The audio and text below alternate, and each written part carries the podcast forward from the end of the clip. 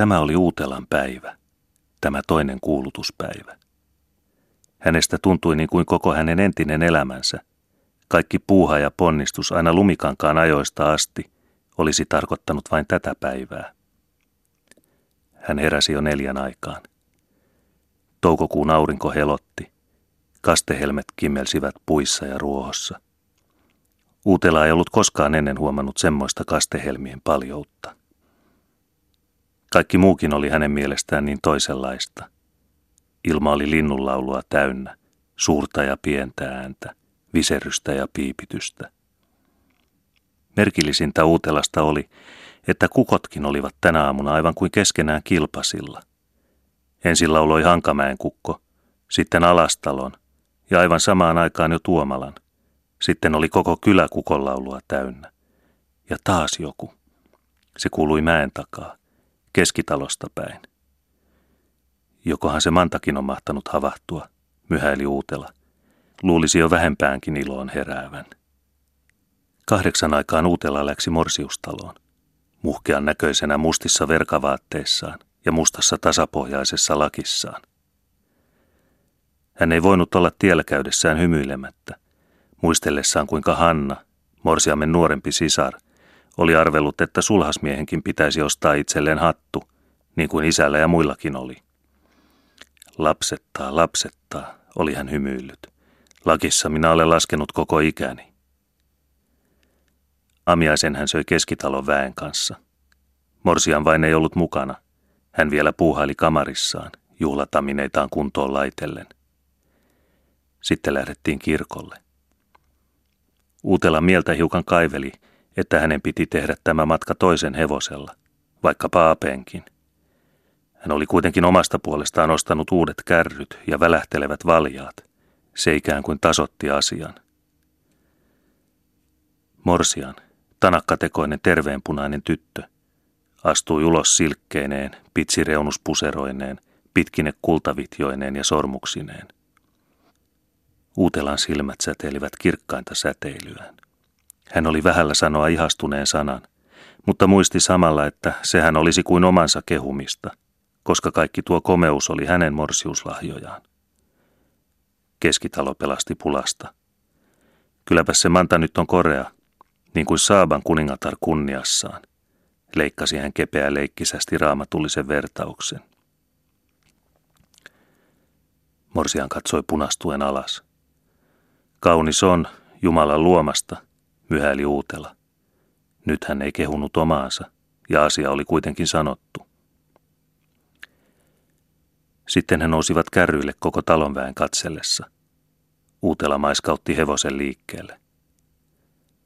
Liinu oli tänään tavallista vinhemmällä tuulella, niin kuin hänkin olisi ymmärtänyt päivän merkityksen. Sinussahan taitaa olla oikein juoksia vikaa, myhäili Uutela, kiinnittäen ohjaa kireämmälle. Hevonen iski yhä tulisemmin jalkaa. Pyörät sirisivät ja valjaitten tinahelat välähtelivät. Uutelan omassa mielessäkin sirisi ja välähteli. Hän ei ollut koskaan ennen huomannut, että nuori, vaalea koivunlehti näyttää niin ihanalta taivaan sinistä taustaa vasten. Katsos, kun koivutkin jo ovat hiiren korvalla, sanoi hän ääneen, ajatellen, että se oli nyt niillä, niin kuin hänelläkin, nuortumisen aika. Kyläseutu jäi. Tie sukelsi aukealta pieneen metsäsaarekkeeseen. Linnut niin laulavat, sanoi Uutela taas, ylös puihin katsellen. Morsian ei vastannut. Metsikön keskellä oli alava notkelma. Siellä juoksi pieni puro kuletellen kevään viimeisiä vesiä. Purokin niin kauniisti solisee. Uutela jälleen ihasteli. Morsian oli yhä vaiti. Kasku Morsian on ajatuksissaan, hymyili Uutela. No, antaa olla. Aatelkoon ja iloitkoon nyt itsekseen, niin kuin minäkin. Metsä loppui ja liinu puhalti he loivaa alamaata rivakkaan raviin. Enempänä näkyi muutamia jalankulkevia kirkkomiehiä. He sivuttivat ne vaihtaen hymyilevän hyvän päivän. Kasvaan tuota uutelaa, luki hän heidän hymyilystään. Eikö ottanut nuorta ja pulskaa niin kuin hyllyltä? No, joka on nuorena jotain, on vanhanakin. Sen jälkeen näkyi kirkkomiehiä tiheään päähän. Seuraavien ohjaajaessaan Uutela ei malttanut olla lisäämättä. Kaunis ilma tänäpänä. Ja hauskat ajat, vastasi joku iskien merkitsevästi silmää. Toiset hymyilivät. Niin on, niin on, myhäili Uutela, yhä tyytyväisempänä. Tie kulki nyt avaran vasta kylvetyn peltovainion läpi. Pitkät väkevämultaiset sarat hyväilivät Uutelan maamiessilmää ja houkuttelivat hänen aivan kuin vetämään kosteaan mullan keväistä tuoksua sieraimiinsa. Kelpaa nyt kaurajyvän itää, virkahti hän iloisesti. Morsian ei sanonut siihenkään mitään. Mutta Uutelasta tuntui, että pitäisi heidän sentään jotain keskenäänkin puhua. Montakos hehtoa teillä tänä keväänä kauraa kylvettiin? kysäsi hän. Joudutko tietämään? En, vastasi Morsian. Mutta hän säpsähti itsekin vastauksensa lyhyyttä ja lisäsi kiireisesti, kun en sattunut yhtään kuulemaan. On se isäsi mahtanut ainakin kymmenen hehtoa, puheli uutella tyytyväisenä. Kirkkokin jo näkyi. Uutela päästi liinun rivakkaa juoksuun. Lähemmäksi jouduttuaan he ajoivat muutaman poikaparven ohi. Uutela tunsi pitenevänsä ja suorenevansa. Hän kiristi liinun pään ylpeästi koholle ja ajoi sivulleen vilkasematta ohi. Näin sitä tyttöä viedään, teki hänen mieli huudahtaa. Miltäs tuntuu? Kirkonmäellä oli jo runsaasti väkeä. Hevoset seisoivat pitkin aitovieriä ja kiinnitysjohteita. Ihmisiä liikuskeli sinne tänne tai seisoskeli pienissä ryhmissä hiljaa puheellen. Uutela ajoi erään johteen luo. Hän aikoi oikein auttaa morsianta kärryiltä, mutta tämä pyörähti niin nopeasti alas, ettei Uutela ennättänyt kuin vähän hihaa sivuta ja hymyillä. Sitten hekin lähtivät liikkeelle. Uutelasta tuntui, että kaikki katselivat vain heitä, ensisijassa kuitenkin häntä, Uutelaa. Mitäs sinä nyt ujoilet, myhäili hän hiljaa morsiammelle, joka näytti hiukan kuin punastelevan ja vitkailevan. Itse hän asteli pystypäisenä, hymyille lämpimintä hymyään ja nyökäytellen päätä oikealle ja vasemmalle, jopa väliin lakkinsa lippaakin kädellään sipaisten. Mennäänköhän kirkkopihaan kävelemään ja hautaristeja katselemaan, ehdotti hän morsiamelle. Mennään vaan, sanoi morsian ilostuen ja oikaisi pientä sivuporttia kohti. Uutela nauroi. Ei nyt sentään takaporteista, mennään pääportista vain. Morsian seurasi hämillään. Lähellä porttia seisoi muutamia tuttuja isäntiä. Uutela ei kuitenkaan pysähtynyt, vaan ainoastaan nyökäytteli päätä ohi mennessään. Ei taida Uutela nyt joutaa juttelemaan, sanoi joku leikkisästi silmää vilauttaen. Toisen kerran, toisen kerran, hymyili Uutela olkansa yli, jatkaen tyytyväisenä matkaansa.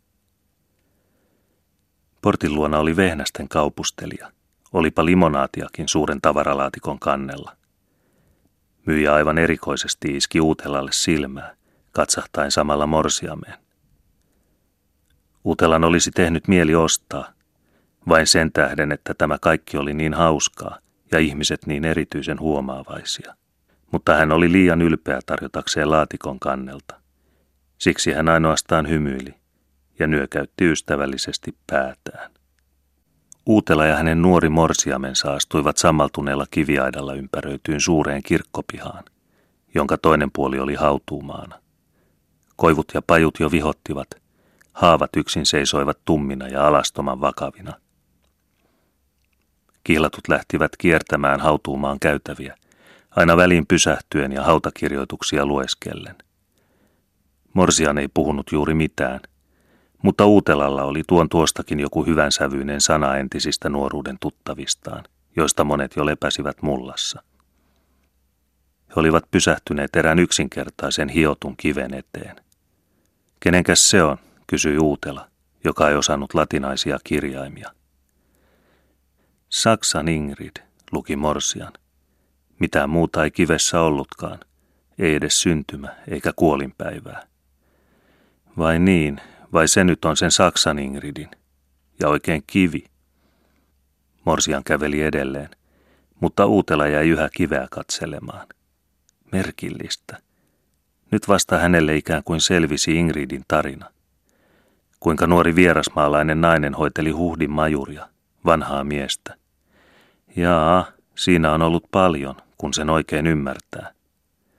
Hänen teki mieli puhua tästä uudesta käsityksestään Morsiamellekin, mutta sitten hän vasta muisti. Ei hän heitä, Majuria ja Ingridiä, oltu edes vihitty, ja vaikeni. Morsian oli sillä välin kulkenut pohjoista kulmaa kohti. Utelalle tuli melkein hätä. Siellä päin oli Maijavainaankin hauta. Niin kuin siellä kulmassa, suuren haavan alla, olisi maannut köyhä sukulainen, josta ei mielellään puhu. Eiköhän mennä jo kirkkoon, huusi hän morsiamen jälkeen. Kun ne eivät kuulu pitävän, että niille muistutetaan entisistä vaimoista, puolusteli hän itseään ajatuksissaan. Ja mitäs meillä oikeastaan on kuolleiden kanssa tekemistä? He läksivät suoraan kirkkoon, katselematta enää sen enempää edes tien varrella olevia ristejä. Kirkko oli jo melkein puolillaan, kun he astuivat pääkäytävän ovesta sisään – mutta Morsia rupesi heti oven luona katselemaan sivuilleen. Eikö hän jäädä tänne, kuiskasi hän. Täältä näkee niin hyvin. Uutela pysähtyi ja katsoi kuin tutkistellen häntä silmiin. Mutta sitten hän taas hymyili tyyntä hymyään. Ei, kyllä me menemme lähelle alttaria, sanoi hän. No, eihän se niin ylötön ihme ole. Täytyy nuoria ymmärtää, tyynnytteli hän itseään. Tämä oli Uutelan mielestä hänen elämänsä kaikkein juhlallisin hetki, kun hän näin astui nuoren morsiamensa kanssa kirkon läpi, kaiken kansan katsellessa. Hän kulki hitain, varmoin askelin punaiseksi karahtaneen morsiamen rinnalla, jopa tervehti ohimenne muutamia tuttavampia katseella, koska päännyökäytys ei sopinut. He istuivat lähelle alttaria, uutella käytävän oikealle, morsian vasemmalle puolelle. Jumalan palvelus oli alkanut. Mutta Uutela ei joutanut sen menoa paljonkaan seuraamaan. Hänen mielensä oli täyttänyt uusi ajatus. Hän oli pappia odoteltaessa katsellut alttaritaulua, ja silloin hänen sielunsa läpi kulki kuin uusi valaistus. Taulu esitti Mariaa ja Joosefia Jeesuslapsen kanssa. Uutela oli heikko raamatun tuntemisessa, mutta joku kohtaus heidän elämästään se mahtoi olla – Maria oli kaunis nuoressa kukoistuksessaan. Uutelasta näytti, että hänen kasvonsa olivat hyvin paljon mantan kasvojen kaltaiset, vaikka tietysti kauniimmat, koska hän oli Jumalan äiti. Mutta se ei tässä ollut merkillisintä, vaan Joosef. Kuinka hän nyt vasta ensi kerran huomasi, että Joosef olikin vanha mies, ainakin kuudenkymmenen, ellei seitsemänkymmenenkin ikäinen. Ja päälaki jo aivan paljas. Hän ei voinut olla ikään kuin vertailematta. Hänellä itsellään oli vielä aivan täysi vankka tukka, eikä hän muutenkaan missään tapauksessa näyttänyt noin vanhalta. Tämä kaikki vaikutti häneen niin omituisesti, että hän tunsi hiljaista väristystä ruumiissaan. Sen yhteydessä, mitä äsken oli käytävällä tapahtunut, kun Morsia melkein esteli astua hänen rinnallaan kirkon läpi. Aivan selvään näki, että Maria tuolla taulussa, hymyili toisella puolella kasvojaan niin rakkaasti Joosefille, vaikka katselikin ensisijassa lasta. Hänen olisi tehnyt mieli välttämättä saattaa tuo ajatus morsiammenkin huomioon, kehottaa häntäkin taulua katselemaan. Mutta he istuivat erossa. Uutela katsahti käytävän yli. Aivan oikein, jos se katselee, riemastui hän. Ensin tietysti Mariaa. No, muuta ei tarvita – Kyllä sinä sen toisen sitten huomaat. Morsian havaitsi uutelan katselevan hellittämättömästi itseään. Hän kävi kasvoiltaan punaiseksi ja painoi päänsä alemmaksi. Nyt se ymmärsi ja häpesi, ajatteli uutela kääntyen taas taulua katselemaan. Marian ja Joosefin historia esiintyy nyt hänelle aivan uudessa valossa.